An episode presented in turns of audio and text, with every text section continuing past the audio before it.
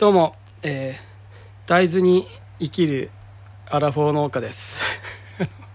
や豆豆ラジオなんですけど、えー、最近ちょっとこれこれは大体知り合いしか聞いてないはずのラジオなんですが、えー、えっと、多分 YouTube をやってるっていうこともあって、えー、聞いてくださる方が、えー、知り合い以外にも、え増えてきてしまったということで、えーオフレコの話をここで常にしてストレス解消として言っちゃいけないことも結構、えー、お話をしている、えー、させていただいていた感じなんですけども「えー、豆豆ラジオ」っていうのを、えー、検索で引っかからないように タイトルを変えて、えーえー、本人じゃないような感じを醸し出して、えー、いこうと思います。内容は今までとは全く変わらずただタイトルだけ変わって検索であまり引っかからないようにしていきたいなっていうことでこれは本当にあのまだこう表に出しちゃいけない表そんな 表に出しちゃいけないっていうほどそんな、ね、あの機密情報とかはもう一切ないんですけどなんですかねまあまあこう言っちゃいけないあなんですかねこうまあ言っちゃいけないやつとかもまだちょっと黙っててくださいねって言われてるようなえー、やつとかもまああの農薬試験とかのあのけけなんかこう心境進行状況とかどんな感じかとかとかあとそういったそういったことも使っている資材試験資材の試験の状況とかも、えー、まあ多分メーカーさんに聞いても多分あ話もいいっすよとかって言うかもしれないですけど、まあ、いちいちこうあの話してじゃあ話しますよとかって言うとこうちょっとこう PR みたいな感じにもなるかもしれないしなんかちょっと面倒くさいことがあると嫌なんで、えー、全てこう名前を伏せて、えー、ふわっとした感じでお話ししていければいいかなと思っています。今までと全く何も変わらないんですけど、えー、今年の大豆の総括みたいなのを、えー、ちょっとこうしていきたいなと思ってましてでこれなんでか なんでかっていうと多分多分今年の大豆のなんかで多分あの皆の前で話をしなきゃいけない時が多分来ると思うのでその予行練習としてここを使わせていただきたいなっていうふうに思っております、えー、まずあの今年、まあ、こういうのって必ずなんかこういう今年の総括みたいなやつをみんなの前で話す時に、えー、悪かったとこだけじゃなくて良、えー、かった点とかこれからすべきことみたいなものが見えてきたっていうことみたいな感じで多分はなんかこうそういうのも含めてお話ししないと悪かったとこだけ話してもみんなはもうもういいよもうもういいよみたいな感じになってしまうと思うんで、えーこんな最悪の年でも、えここまでできたってことは普段も、えこれぐらいのことはできるだろうとかっていうこと。もうまあ多分今年は多分水の大事さみたいなのを多分多くの農家の人がこう気づけたと思うんですよ。あ水ってこんな大事なんだって。もっと水に水に関して土壌水分に関してもっとこう気を使っていかなきゃいけないんだなっていうことが多分今年分かったと思うんですよね。であとうちその400キロ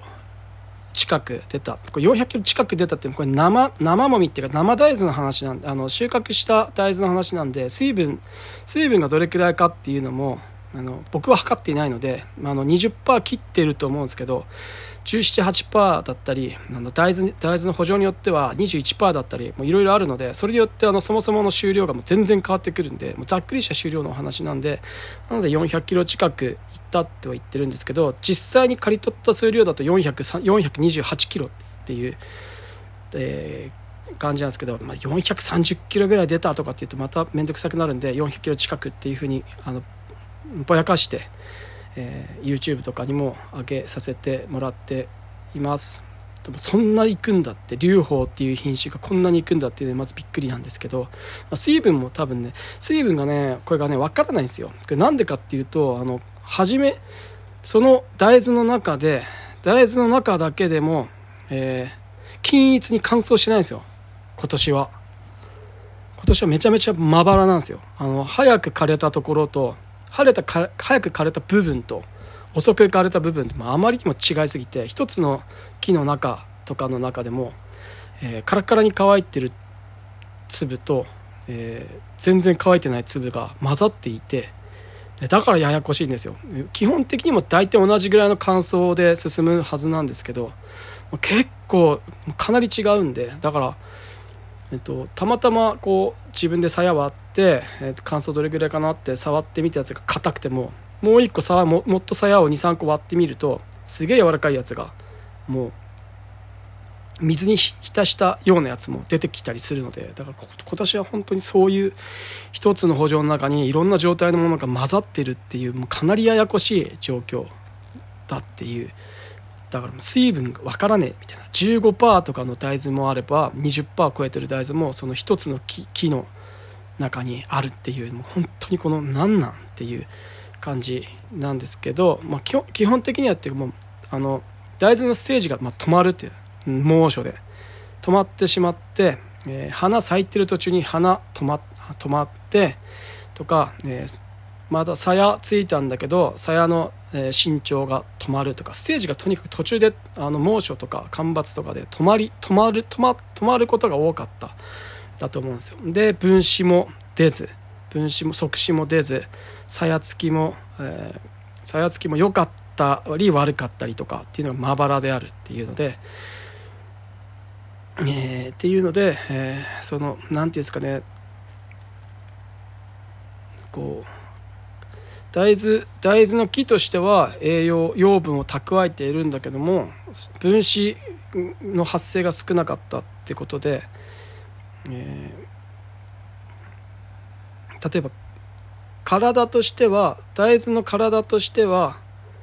こう大豆のこう葉っぱとかに含まれている栄養の栄養と鞘の栄養が同じかったらあの葉っぱの栄養が全て大豆の実にこう移行していって移動していってきれいに枯れていくと思うんですけどまあさやつきが悪かった。で木に木に対して。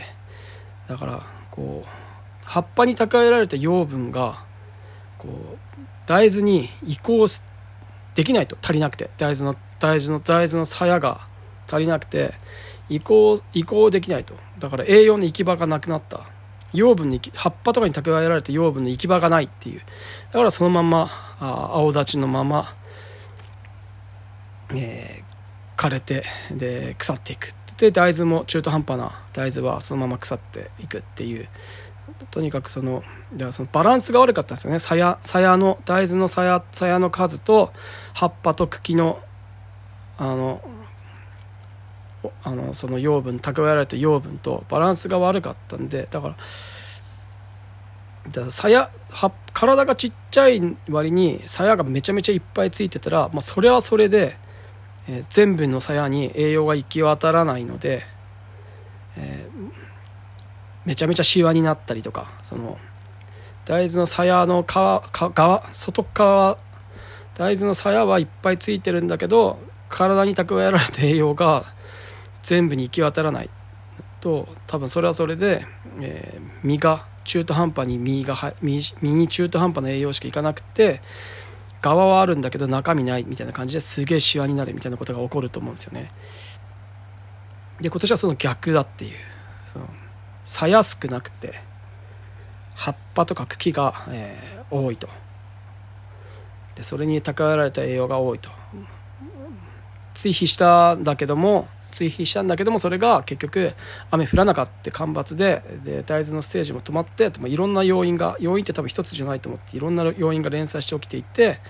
で、えー、追肥したんだけどそれが、えー、大豆に大豆に吸収されずに残ってしまった。でも後半9月以降雨降ってそれが、えー吸われてしまった。でも吸われたんだけどその栄養の行き場はもう鞘の数も決まっちゃってるし行き場がねえと。植物自体は浸透圧とかで、えー、吸ってしまうんだけど栄養素を。土壌の窒素とか吸ってしまうんだけど、まあ、全部吸うわけではないと思います。ある程度吸ってしまうんだけど栄養の行き場がねえっていう感じで、えー、おかしなことになってしまった。今年のようなことになってしまったっていう感じだと思う思うんですよね。ででは適切な水分があったところはもうぐんぐん成長していって、えー、莫大に実をつけた、まあ、でも400 400超えたってでも鞘がいっぱいついてるわけでもなかった。まあ鞘いっぱいついてたんだろうな。とにかくあのね粒がでかかったんですよ。で粒がでかかったんだけどそれもあの乾燥しててでかかったんですよ。だからすげえ極大大豆みたいな感じですごかったんですよね。だから大粒大粒のさらに大粒みたいな感じだった。なんか何年か2年 ,2 年前ぐらいもそうそういうのがあってでその時もあのカントリーエレベーターの人たちめちゃくちゃ苦労したって言ってました。そのだから粒がでかすぎてこう捨てられる方にくず豆の方にその豆が大豆がいってしまうみたいなことを言ってて。でもう一回、えー、選別し直したみたいなことを言ってたんでそういう大きい粒も入っていくように選別し直したみたいな。大豆楕円だったんだよねみたいな話だったんですよね。で劉邦はなんかそういう感じが起きるイメージでうちはだからその結構追肥しっかりやるタイプなので大流がほぼ大流みたいな時が多くってでだから丸っこい大豆よりもかなり楕円の大豆になってしまうっていうのがあるんですよね。だから多分もの劉邦っていう品種の特性としては多分ねダメだっていう感じなんだろうけど、まあ、収量としては上がるので、まあ、まあいいじゃんみたいな感じでやってたんですよね。だからとりあえず今年はまずはその自動運転まず自動運転して正確なハッシュができた、ね、自動運転で、えー、もう前向かなくて後ろのあのハッシュの深さとか植え付け具合とかなんかこうあと肥料の落ち具合とかそういうのをしっかり見て箸の深さをすごくすごくこまめに調整しながら箸できたって自動運転のおかげで前向いて箸しなくて良くなった分で発芽がすげえよく揃ったっていうのとその後の気候も良くて苗立ちがすげえ良くてほぼ前行った種ほぼ発芽したんじゃないかっていうぐらいすげえ発芽綺麗にもう9割以上の多分95%とかいったんじゃないかっていうけどパッと見なんかね全部出たみたいな感じの雰囲気だったんで多分あのその種子の発芽率みたいなもののまんまのあの発芽状況だったっていうのがまず一つあってであとあ自動運転でなんでターンした時のこのこうターンした時にこうずれるじゃないですか。でちょっと離れるじゃないですか。隣の隣の畝と。でそその隣離れたり近かったりっていうのがなく全て均等に。だから、えっと、うちはうちは多分、えっと、11往復。3連がだから66畝が立つんですよ。計算上。50m まあ京阪入るんで 50m ぴったりじゃないですけど 50m50 50メートルいかないんですけど48メートルとか多分そんな感じ。48とか49とかっていうやつで75センチなんでで66年ぐらい経つんですよ。で今まではあの自動運転じゃなかった時は曲がるのでで曲がっても僕はあの狭く狭く隣の隣の畝と狭くならないように近づかないように離れた方が中古をかけた時にあのしっかり土寄るし豆潰れないしで離して離す方向で隣とちょっと開ける感じで、えー、間隔をね狭まるよりは間隔広がった方がいいんであの作業するには。ただそれだとロスになるじゃないですか。でそのロス分が自動運転でなくなったのであのね多分3畝か4畝か5畝か多分それぐらい多く一町分の中に入ったんですよ。でこれでも多分もうすでに、えー、66の3畝とか5畝とかだと多分5%とか5%以上の終了終了になるんですよね。5%, 以上のこう植え付けになるんでハ種ハ種の植え付けで量増えるんでそれぐらい。で発芽も苗立ちも良かったっていうのででこれで多分 10%20% ぐらい普段よりも多分上がってるんです 10%20% どころじゃないかもしれないですね。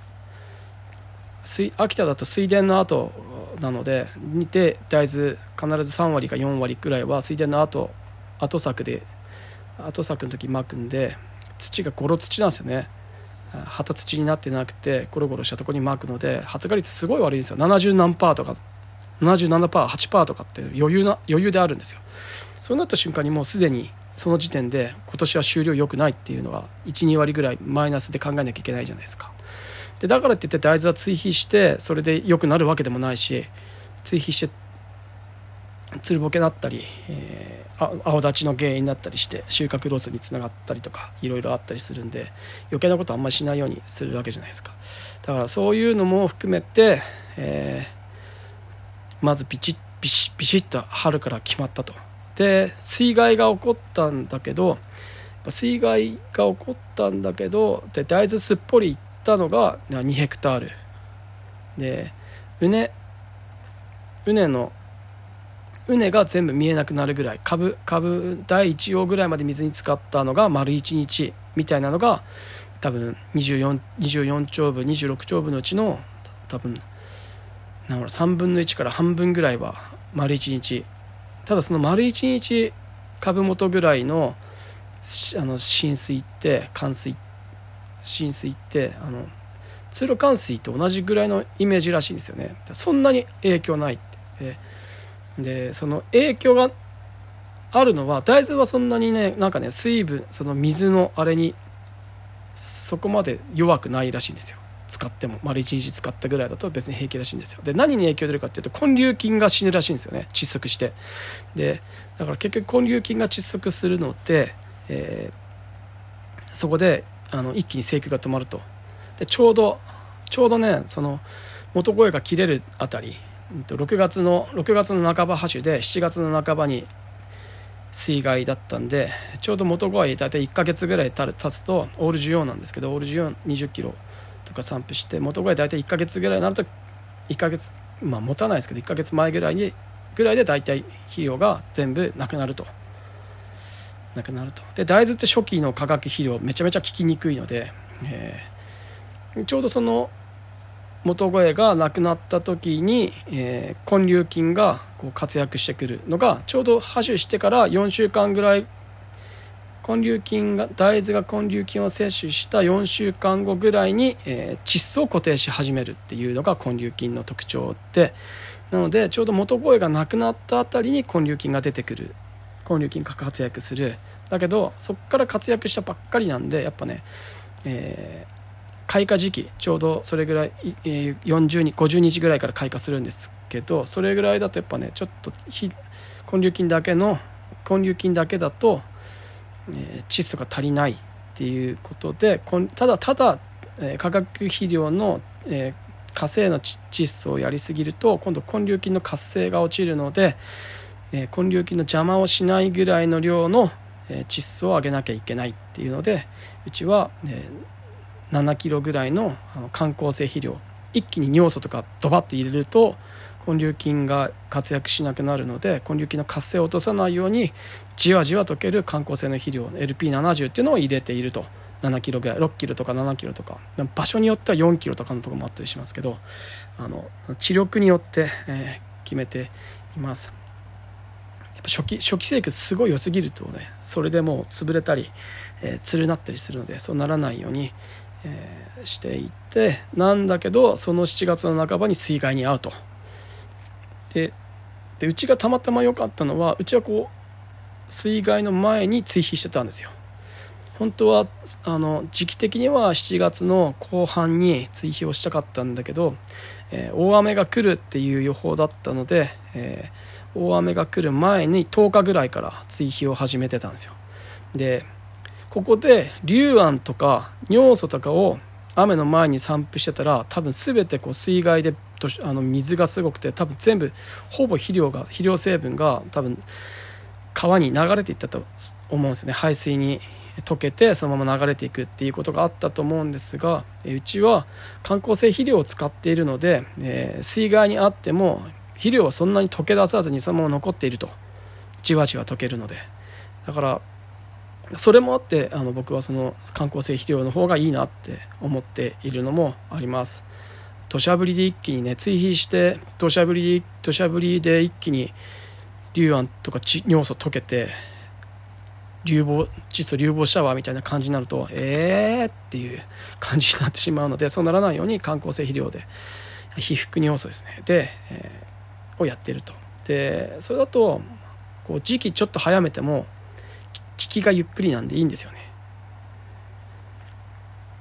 だから早めにだからあんまりその時期を的確に捉えなくても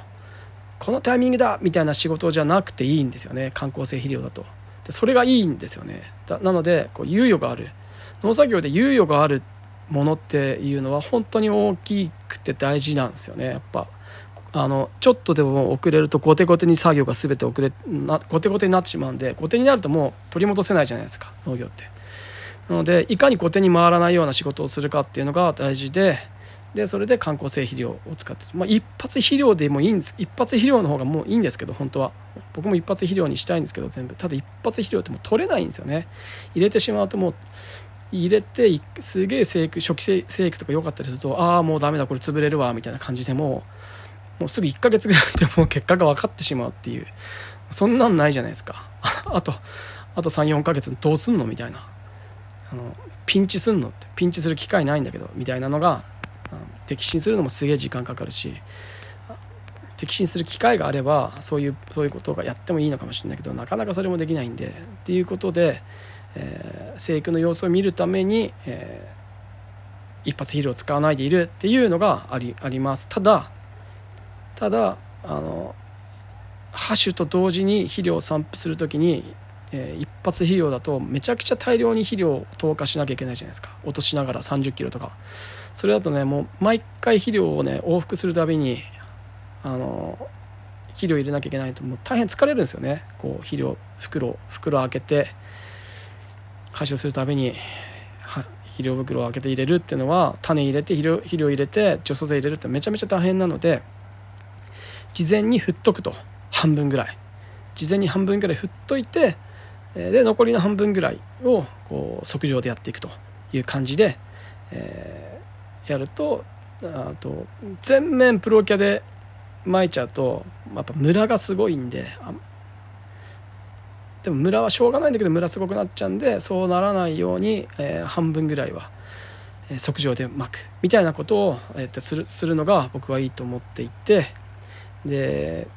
なので、えー、一発肥料を半分ぐらい使っていてでそれでも足りないような足りないやつをえー、それ以外あの測定のハッシュ当時に測測定の肥料で補う。でトータルで初期速効性の初期の速効性の窒素を、えー、3キロ弱2.8キロとか。で開花後に効くやつ開花開花中に効くやつ7キロ。でトータルで10キロの窒素窒素成分で10キロみたいな感じでやっているっていう感じです。これ留保の話なのでえー、多分他の品他の多分別の地地域の方の他の品種だと全く設計が多分全然変わってくると思うんですよね。多分北海道とかだと多分秋田よりも生育期間短い大豆を使って大豆の品種を使ってると思うんでもしかしたらもうちょっと肥料必要だったりとかあと南の方西日本とかの方だと秋よりもっと箸が遅いんで、えーそもそも化学肥料ほぼ使わずに育てるみたいなことだと思うんですよね。遅い豆とかだと。窒素ちょっと化学肥料入れてちょっと窒素効き効きすぎてつるになってしまうとかってあると思うんでだからだから多分西日本とかの方が多分摘心みたいなものが進んでると思うんですよね多分木が暴れやすいと思うんで多分そういう難しさみたいなのを多分大豆大豆って一口に言ってもかなり生育が違うものを使っていると思うんで日照なんですかね？全部単日なのかな？雪北海道の雪誉れとかも単日なんですかね？それともなんか積算でいく大豆なのかな？ちょっとよくわからないんですけどなんか多分そういう感じでこう本当にいろんな大豆の種類がかなり違うと思うんですよね。多分あの福豊の大流と流宝の大流って多分全然でかさが段違いに違うと思うんで品種品種のそもそもの大きさで違うと思うんでなんかそういう感じでいろいろあると思うんですがまあこうやっていくとで開花期後半ぐらいに、ねえ、市販病。そでその前にそもそも、えー、クルーザーマックスで、えー、手指消毒するって。これしっかりやんないとあの種子に、えー、市販病がつくんで市販病って南西日本でも起きんのかな？暑いと起きないのかな？ちょっとよく分かんないですけど秋田は市販病つくんで岩手の方がもっとつくらしいですけど、えー、市販病がつくので、えー、クルーザーマックスで、えー、種子種子感染が市販病は種子感染が一番多いっていう言われているので、えー、種子の時点で、えー、クルーザーマックスをしっかりまぶして、えー、市販病を抑えておくと、えー、市販病そもそもねあの種子購入するじゃないですか農協から。その時点でもうね市販病が結構ついてる種子送られてくるんですよ。もうもうその時点でもううんざりですよもう。うちの大豆すげえ綺麗だったのにって去年。じゃったら自分のとこの大豆使った方が良かったわみたいな感じになるんですがあんま使わないでくださいみたいなこうお達しが来るじゃないですか。自己採自家採取あんましないでくださいみたいな感じで来るじゃないですか。でも多分あれね自家採取の方が全然いい大豆ってあると思うんですよね。今年うち1袋2袋自分のとこで大豆自分のとこの自家採取でちょっと試したところあるんですけどすげえ良かったんでやっぱねただあの検査してしっかりやってるものの方が発芽率とかはしっかりこう出ているのでだからただねも市販ついっぱいついてるやつちょっと種としてよこさないでよって思うんだけどあれしょうがないんでしょうね。だからクルーザーマックスしっかりまぶしてであとプランダム使ってっていう感じで、えー、市販病を抑えておくと。多分今年は水害にあったところはミスターとかあなんか殺菌剤しっかり散布できればよかったんですけどあの時あの田んぼに入れなかったんですよね。まだ。土がずっとぐちゃぐちゃで。でずっとぐちゃぐちゃ入れなくてでブームも入ることができなくて防除したかったんだけどできなかったんですよね。でもドローンがその後に来たんだけどもうあの夏の稲の防除とか大豆の1回目の防除が始まっちゃったんでもうそのまま殺菌剤振らずにいっちゃったんですよね。だから結構株ただ水没したところだな。だから株落ちをが結構していて、まあ、あれは多分もう今更だったと思うんですけどあのあと水没終わった後に殺菌剤振ったところで多分何ともならなかったと思うんですけどあれが最後まで結構引きずったんだなっていうのは今今ね思うと腐れ豆が多かったんで、えー、あれがいつの腐れなのか分かんないですよね。その後の干ばつ猛暑干ばつで腐れ豆になった可能性もあるんでど今年はどの時点であのあの大豆がやられたのか腐れ豆が多くなった要因なのかっていうのはねいまいちよく分かんないですよね。他は綺麗なところはあったんで場所によって腐れ豆が多かったっていうのがあって、うん、なかなか難しい。ただ青立ちがずっと続いたところは腐れ豆がめちゃめちゃ多かったんで青立ちひどかったっていうのはよくなかったんでしょうね。ただあの枕地だけなんなんでこう青立ち多かったのかなってちょっと思ったりするんですけどあれはもしかしてあの暑さに当たりすぎたのかな？なんか外周って多分な内側は隣近所大豆に密集されてるんで結構こう日陰になりますよね。でも外周って日陰にならないんで常に太陽当たってるんでだから青立ちが激しかったのかなっていうふうに思ってるんですけど、えー、ここら辺の話もあの後で農業試験場にうちから近いので農業試験場の先生に聞きに行って今年どういう状況でこんなふうになったのかっていうのをお話を聞いてまたここでお話をさせていただきたいなと思っております。今は僕の単なる感想です。あの僕の勝手な独断と偏見の感想です。あ、まあ、一応せあの途中途中この勉強会とかで聞いた話も入ってますけど、え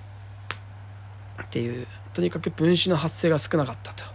でそれによって鞘が少なくって鞘が少ないんだけど木は大きくなってで肥あの養分の行き場がなくなって青立ちになってしまったっていう。であとステージが止まったっていう途中で。でそれがずっと止まって止まってっていうので、えー、生育がずなん枯れも遅れたっていう、えー、こと。生育ストップしますよねなんだっけやついと。枝豆全滅だったし、えー、ただやっと今なってきて結構枯れてきていて今なんだ枯れるんだと思って。枯れ枯れてきていてもよかったなと。あ枯れて。でだから収穫ささ結局こう順々に進んでっていい感じで収穫できたので青立ちは青立ちなんですけどなんかこう本当に緑のまま収穫するっていうのがあんまなかったんでちょっと変色した緑っていう感じだったんですけど。まあまあ。であとコンバイン新しくしたっていうのであのローラーコンケーブのおかげで、えーあの青立ちの大豆の茎がコンバインに詰まらなくいい感じで刈ることができたっていう。でしかも収量もすげえ上がったっていうあの排塵とかと一緒に大豆がロスするやつがすげえ少なかった。刈り取りのロスがすごく少なかったっていうのがあって、えーまあ、体感で50キロから100キロぐらい反収で、ね、見た目の見た目の見た目と見た目で今までここは150キロぐらいしか反収取れねえなっていうところが200キロ超えるっていうあの余裕で200キロ超えてくるっていうので、えー、嘘でしょっていう。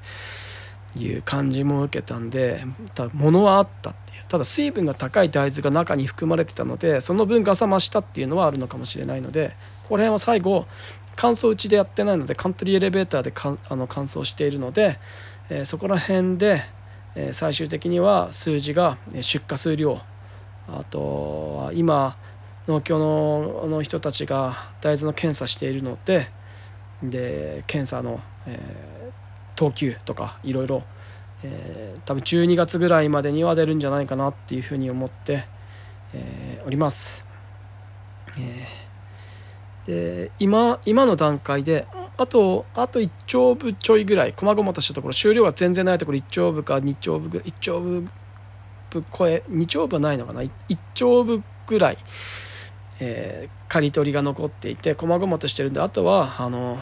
で離れてるので補助も1単部5西部3単部5単部とか細かいところ残ってるのそこら辺かあと細々とあの時間を見て買っていく収穫していくっていうでそれその前まで今の時点でえっ、と80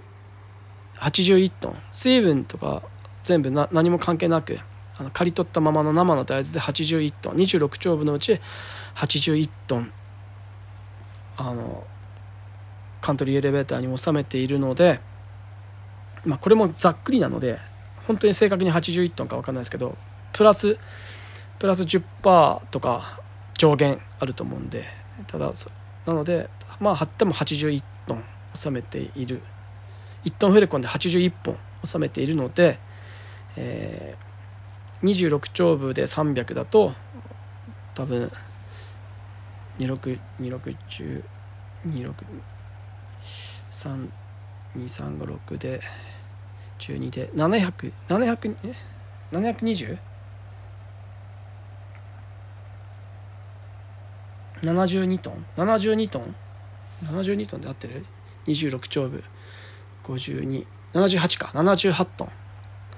3618だから78トンで300キロ。なので今の段階で81なん81トンなんで、ね、78 78トンで300キロ。単種300なんで、えー、超えてるけどあの製品としてはあの単種300はもう絶対確実にいかないので水分とかあとくず豆とか大量にあるので。なので単種300はいかないですけど単種250は超えてほしいっていうのが、えー、今の気持ちですね。250いくんかな。そこら辺微妙なラインだと思うんですけど、まあ、どうにか頑張っていってほしいなっていう感じです。78トン超えてだからあなんていうんですかね。90トン100トンぐらいいかないと単種300とか超えないんですよね26ヘクタール。どえらい量ですよね。こんなんいかないでしょ。面積大きくなればなるほど単周ってどんどん遠ざかってきますよね 本当に。あのいいとこばいいとこばっかりじゃないんで、ね、手が回らなくなるんで、えー、いいとこばっかりじゃないんでななのでまあでもただこういう年にこういうあんまうまくいうまくいかないようなこう年に、えー、ある程度の終了が見込めたっていうのがあよかったなっていうふうに地下灌漑の完全にこれは地下灌漑のおかげです。地下灌漑と通路冠水で今年は乗り切ったのでで地下灌漑と通路冠水で、えー、草も大量に生えてきたんでみんなで今会社の会社のみんな総力かけて草取りをしているっていう状況です、草取りまくってますね。っていうのがあるんでそこら辺そこら辺の感じじゃないですかね。あとしわれピクサレ豆。っていう感じで今年は最後どれぐらいに行くのかな。ドキドキですね本当に、はい、250いかなかったらショックだな。行ってほしいなって思ってます。まあそういう感じです以上。以上、えー、豆豆ラジオじゃなくて、えー、大豆大豆農家の大豆栽培の大豆ラジオ大豆栽培ラジオだっけ？アラフォー男子みたいな感じのタイトルに変えましたんで以後よろしくお願いします。以上豆豆ラジオでした。じゃあねまたねバイバイ。